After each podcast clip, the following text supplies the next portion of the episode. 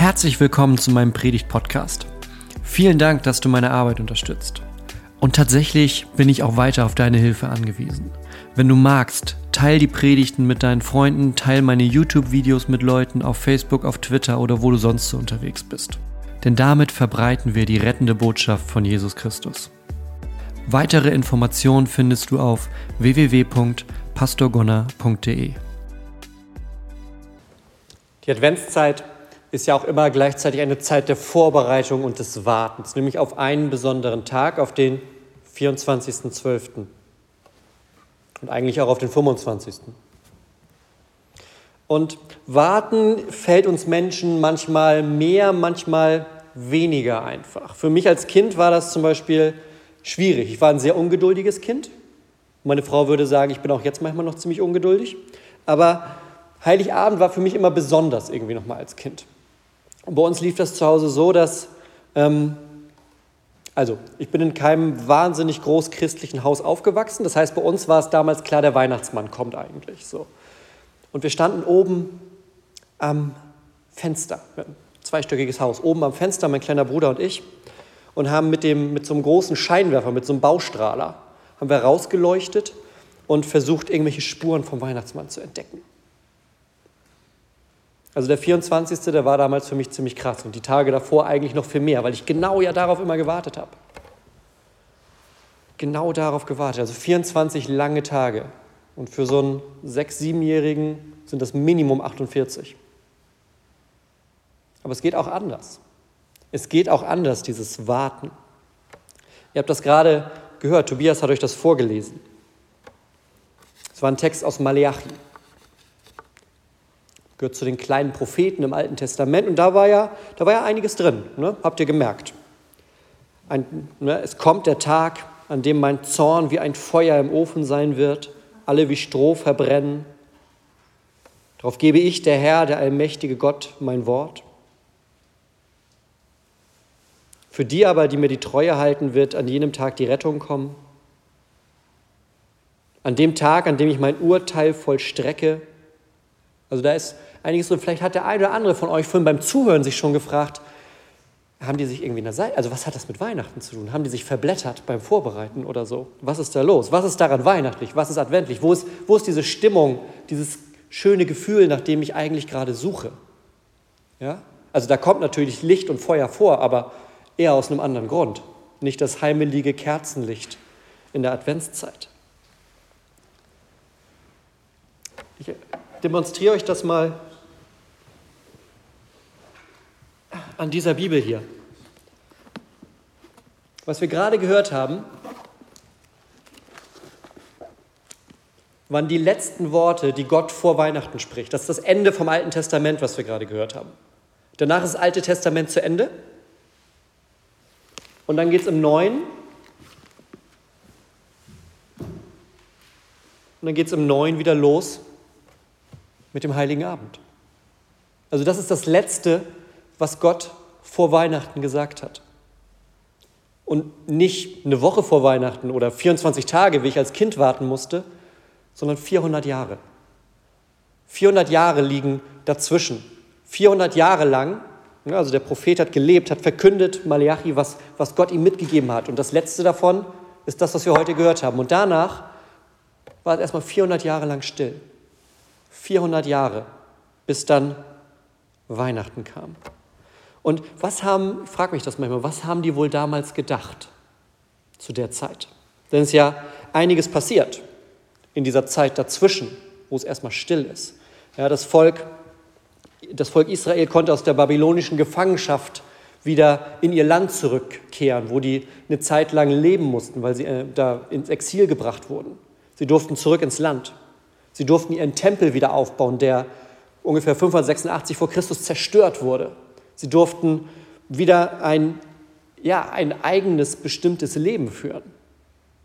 Die Priesterschaft, so wie die im Alten Testament in der Wüste zum ersten Mal mit Aaron aufkommt, die darf wieder aufgebaut werden. Also so gewisse auch religiöse, kultische Dinge kommen wieder zurück, äh, nach denen man sich lange gesehnt hat. Und die letzten Anweisungen, die davor waren, ist das, was wir bei Malachi gerade gehört haben. Haltet die Treue. Denkt an Mose und sein Gesetz, das ich ihm auf dem Horeb gegeben habe. Das sind die zehn Gebote. Denkt daran, haltet das. Bleibt bei Gott. Und dann ist Stille. 400 Jahre lang.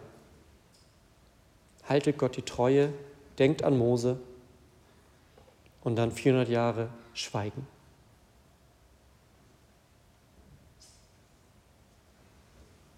Ich habe manchmal das Gefühl, dass der erste Gedanke ist, wenn man sich Gott vielleicht gerade nicht so nahe fühlt, ist eigentlich der erste Gedanke, hat Gott mich vergessen?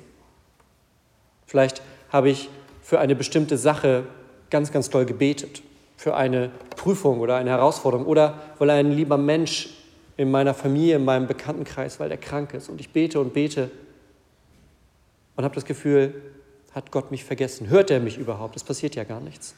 Es ist so still am anderen Ende.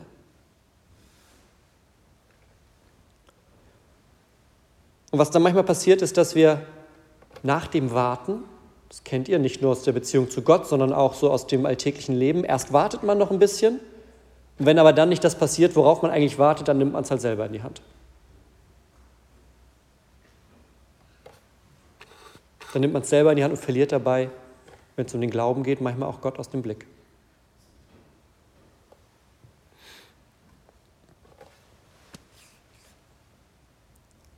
Ich möchte euch einen Mann vorstellen,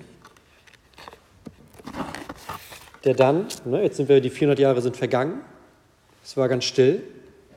Ich möchte euch einen Mann vorstellen, der eigentlich nur so eine Nebenrolle spielt bei diesem ganzen Weihnachtsding. In der Krippe taucht er nicht auf, also in unseren kleinen Krippenfiguren. Ich glaube, die meisten Sets von Krippenfiguren, die haben ja Maria, Josef, einen Esel, 45 Hirten, Heilige Drei Könige, Kamele, Schafe, also Ihn gibt es aber meistens, also ich habe es zumindest noch nicht gesehen, ihn gibt es da normalerweise nicht. Simeon heißt der Mann. Und dieser Simeon, der war damals im Jahre Null auch mit von der Partie. Ich lese euch mal ein Stück aus Lukas 2 vor, wo wir auch unsere Weihnachtsgeschichte finden. Und siehe, ein Mann war in Jerusalem mit Namen Simeon. Und dieser Mann war gerecht und gottesfürchtig und wartete Stichwort warten, wartete auf den Trost Israels und der Heilige Geist war auf ihm. Ihm war vom Heiligen Geist offenbart worden, er würde den Tod nicht sehen, bevor er den Christus gesehen hätte. Und er kam auf Anregen des Geistes in den Tempel. Und als die Eltern das Kind Jesus in den Tempel brachten, um, ihn nach der, um mit ihm nach der Gewohnheit des Gesetzes zu tun, das heißt, er wird beschnitten, da nahm er ihn, also Simeon, nahm Jesus in seine Arme und lobte Gott. Herr, nun lässt du deinen Knecht in Frieden fahren nach deinem Wort, denn meine Augen haben dein Heil gesehen, das du vor allen Völkern bereitet hast, ein Licht, die Nation zu erleuchten und zum Preis deines Volkes Israel.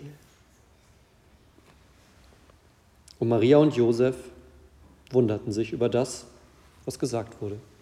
Die Eltern stehen daneben und, äh, oder die Mutter und der Adoptivvater stehen daneben, fragen sich, was ist eigentlich hier gerade schon wieder los? Überall, wo wir mit diesem Jesus hingehen, flippen die Leute so ein bisschen aus. Dieser Simeon ist ein Mann mit einem ganz großen und starken Glauben. Wir wissen nicht so wahnsinnig viel mehr über ihn als das, was wir hier lesen, aber wir lesen direkt am Anfang, der wird vorgestellt, es gibt einen Mann in Jerusalem, mit Namen Simeon und der war gerecht und gottesfürchtig. Also wenn das das ist, womit jemand vorgestellt wird, dann scheint das einen großen Eindruck gemacht zu haben, wie dieser Simeon sich verhalten hat, wie dieser Simeon geglaubt hat, wie er gehofft hat, wie er sich ganz fest der Überzeugung war, Gott ist da.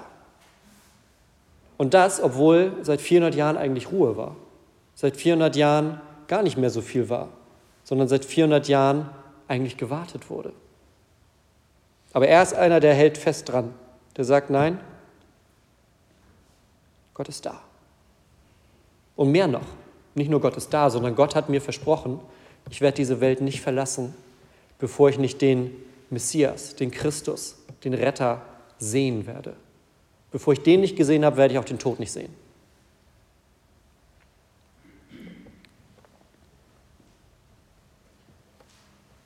Und ich denke mal, der Simeon hat sich von seinen Freunden einiges anhören müssen manchmal. Wenn man Ich weiß ja nur nicht, wie offen er damit war. Mit dem, ne? Gott hat mir gesagt, ich sehe den Tod nicht, bevor ich nicht den Messias sehe. Aber wenn man das vielleicht so bei Freunden in der Kantine erzählt oder auf der Familienfeier, den einen oder anderen schrägen Blick wird man wahrscheinlich ernten. Aber er war sich sicher. Wenn die anderen sagen, Gott hat uns verlassen, wir sind alleine, dann sagt er, nein, Gott ist da. Mehr noch. Den, den Gott uns schickt, den Retter, den Messias, der wird noch kommen, solange ich lebe.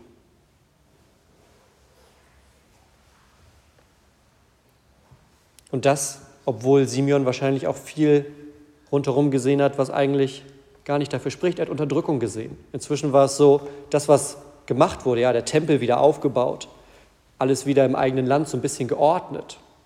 Das war inzwischen dazu gekommen, dass die Römer im ganzen Mittelmeerraum extrem viel Macht gewonnen haben. Wenn man sich damals in Jerusalem bewegt hat, durch die Stadttore ein- und ausgegangen ist, dann standen da Leute, die von den Römern beauftragt waren, um Zoll zu nehmen, damit gleich klar war, wer hier das Sagen hat. Damit man, selbst wenn man die Stadt betritt, merkt, ich betrete eigentlich gar nicht meine Stadt, sondern ich betrete die Stadt der Römer und bezahle für das, was ich rein und raus bringe. Und obwohl er rundherum gesehen hat, dass andere Menschen vom Glauben abfallen, dass die nicht so lange gewartet haben, dass die gesagt haben, na, vielleicht ist ja was dran, dass Gott irgendwie jetzt nicht mehr da ist. Aber Simeon sagt, nein, nein, ich halte daran fest. Ich vertraue darauf. Ich vertraue darauf. Und was muss das für ein Moment gewesen sein, als er dann acht Tage nach der Geburt von Jesus in den Tempel kommt, wo Maria und Josef mit Jesus gerade sind? Sieht da die Frau mit dem Kind auf dem Arm stehen, Josef daneben und weiß, das ist der, auf den wir gewartet haben. Das ist nicht irgendwer, das ist nicht irgendein x-beliebiges Kind, sondern das ist der Retter, der uns versprochen ist. Das ist der, von dem das Alte Testament so unglaublich oft spricht, dass der eines Tages kommt, um das Volk Gottes zu befreien. Das ist der, der kommen wird und Frieden bringt. Das ist der, der kommen wird und die Beziehung zwischen Gott und Mensch wieder ins Reine bringt. Das ist der, der kommen wird, um das zu tun, was wir nicht können, nämlich unsere ganze Schuld zu tragen und den Tod zu besiegen. Und er kommt nicht mit einer Armee auf einem Streitwagen oder mit einer Rüstung oder mit einer goldenen Krone, sondern es ist ein kleines Kind auf den Armen der Mutter. Und Simeon sieht den. Simeon sieht den und darf ihn auf den Arm nehmen. Er darf Jesus auf den Arm nehmen und lobt Gott. Sagt, Herr, nun lässt du deinen Knecht in Frieden fahren, nach deinem Wort. Denn meine Augen haben dein Heil gesehen. Nun lässt du deinen Knecht in Frieden fahren nach deinem Wort. Gott hält sein Wort. Gott hält sein Wort. Er hat Simeon versprochen, du wirst den Retter, du wirst Jesus sehen. Und das erkennt Simeon. Und er sagt nicht, oh, jetzt habe ich Jesus gesehen, das heißt, mein Todeszeitpunkt rückt näher, sondern er sagt, ich lobe Gott, weil ich ihn gesehen habe. Was bringt mir denn das Weiterleben hier, wenn es der Punkt ist, auf den ich warte, wenn der so viel größer ist als alles, was ich hier haben könnte? Wenn der so viel größer ist als Geld, Macht oder Ansehen, was ich hier haben könnte? Nämlich das, worauf ich warte, ist Jesus. Das, worauf ich warte, ist Gott selbst. Er ist nach Maria und Josef der Erste, der Jesus auf den Armen halten kann. Weil er Gott vertraut hat, weil er sich auf das Versprechen verlassen hat, das Gott ihm gegeben hat. Selbst wenn es dann still war. Selbst wenn es still war, hat er vertraut, dass Gott sein Wort hält. Ich glaube, das ist eine Erinnerung, die wir mehr als nur einmal brauchen. Selbst wenn es das Gefühl da ist, dass es still ist, selbst wenn das Gefühl da ist, dass ein Gebet nicht ankommt, dann ist es so, dass Gott zu seinem Wort steht. Dass Gott uns versprochen hat, dass er in Jesus immer bei uns ist. Dass er versprochen hat, bis ans Ende aller Zeiten wird er bei uns sein. dass die, die seinen Namen rufen, seine Kinder sind, zu einer großen Familie gehören, dass er mit Segen bei uns ist. Und dass das nicht immer bedeutet, dass unser Leben perfekt wie am Schnürchen läuft. Und dass das nicht immer bedeutet, dass uns im Leben nichts passiert, von dem wir sagen könnten, oh, das ist jetzt aber nicht so gut gegangen. Das hat mich verletzt. Das hat mich vielleicht körperlich oder emotional verletzt. Das ist etwas, was mein Leben eingeschränkt hat. Diese Dinge passieren. Und diese Dinge passieren auch Menschen, die glauben. Das ist ja klar. Aber die Frage ist, was bedeutet das für unseren Glauben? Bedeutet das dann, dann zu denken, Gott ist nicht da? Oder bedeutet es zu denken, Gott bringt mich auch damit durch? Weil das, was danach kommt, so wie Simeon, der sagt, jetzt kann ich in Ruhe sterben, weil ich weiß, ich habe das Heil Gottes gesehen. Ich weiß, der Ort, an den ich jetzt kommen werde, der ist größer als das. Ich weiß, der Ort, an den ich jetzt komme, der ist überhaupt nicht damit vergleichbar, was ich hier habe. Und die Frage ist, wie reagieren wir, während wir warten? Worauf wartest du gerade? Abgesehen von Weihnachten. Ich glaube, wir alle haben was im Leben, auf das wir warten. Vielleicht eine Veränderung im Beruf. Dass sich in der Familie die Wogen glätten. Dass man geliebte Menschen, Kinder oder Enkelkinder endlich wiedersehen kann. Und von diesen Dingen, auf die du wartest, gibt es da auch was, wofür du betest, aber du hast das Gefühl, da tut sich gerade gar nichts. Dann geht es jetzt darum, trotz des Wartens nicht die Hoffnung zu verlieren. So wie Simeon, der gewartet hat, aber die Hoffnung nicht verloren hat. Selbst wenn es länger gedauert hat, wusste, Gott hält sein Wort. Denn ich glaube, bei allem, bei allem Warten, bei allen Herausforderungen, ist Jesus die Antwort auf das Warten. Bist du auf der Suche nach Hoffnung? Dann komm zu Jesus. Bist du auf der Suche nach Trost? Dann komm zu Jesus. Bist du frustriert oder unerfüllt? Dann komm zu Jesus. Jesus ist die Hoffnung selbst. Ja. So groß, dass manche bereit waren, 400 Jahre schweigend zu warten, weil sie wussten, das, was danach kommt, nach diesem Schweigen, das Wort selbst, wie Johannes das nennt. Ja, Jesus ist das Wort, das eine Wort, das gesprochen wird nach 400 Jahren Stille. Das verändert alles. Da lohnt es sich zu warten. Und lasst uns diese Adventszeit nutzen, um dieses Warten neu auch zu genießen neu zu merken, dass wir in einer glücklichen Situation sind, weil es für uns etwas gibt, auf das wir schauen. Wie traurig ist es, wenn Menschen einfach nur in die Zukunft schauen, aber da ist eigentlich nichts. Da ist nur der nächste Tag. Da ist nur der Alltag. Da ist nur das, was sowieso immer kommt. Monatsende, Monatsanfang, wieder zur Arbeit gehen, fertig. Irgendwann ist das Licht aus. Wenn wir nach vorne schauen, sehen wir etwas anderes. Wenn wir nach vorne schauen, dann können wir Jesus sehen, der uns entgegenkommt. Dann können wir den sehen, der vor 2000 Jahren die Welt verändert hat und der durch den Glauben, durch das feste Vertrauen, das wir auf ihn haben, auch jetzt immer noch Veränderung schafft und der mit, auf, mit offenen Armen auf uns wartet an dem Tag, wo auch wir sagen, jetzt lässt du deinen Knecht in Frieden fahren. Amen.